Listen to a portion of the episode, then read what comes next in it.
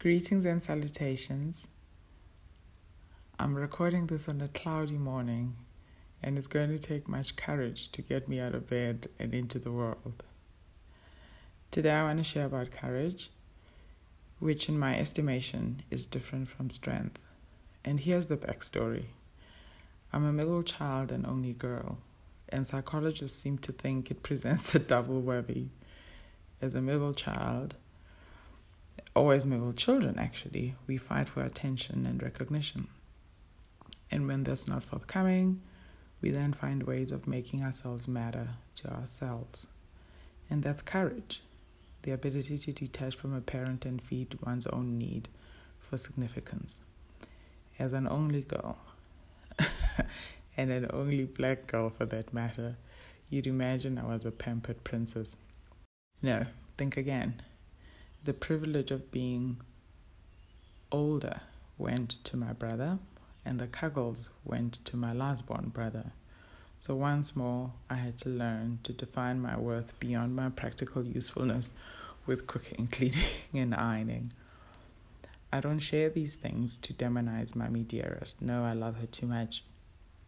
But I share them as example of, examples of what courage enables us to do it helps us make difficult decisions and stick with them, whether it's leaving someone you love dearly because they've dishonored you, dumping friends who are fun but can be, can be mean to others, leaving a well paying job because the environment was toxic to your soul.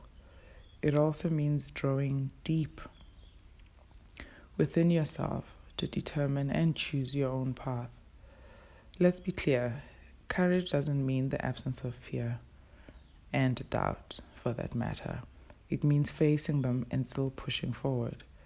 It means plowing on, even when giving up would make your life so much easier, she says to herself as she tries to answer why she stuck through with her PhD. It means calling people out when they're being unkind, even if it means being called difficult, the party pooper, or plain not fun. So, my daily prayer includes a note of gratitude when I wake up, and then I ask the universe to bless humankind with truth, compassion, tolerance, healing, and courage.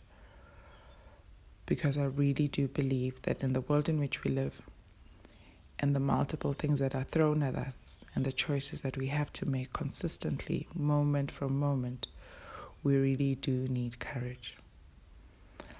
But it also has a flip side, right? Just because you have courage doesn't mean you can impose it on others or expect it of others. That's where compassion comes in. You allow the people in your life to express, define, and protect their own courage. And you applaud them along that journey as a good friend, as a good partner, as a decent human being. So here's something to think about. How do you cultivate your own courage? How do you recognize moments when you're being courageous? And how do you applaud and celebrate yourself in those moments? How and when have you used it to serve yourself and others? Those are not easy questions, and I'm asking you those questions because I'm also going to be reflecting on them. But until the next time we speak, may your days be joyful and your choices courageous. Namaste.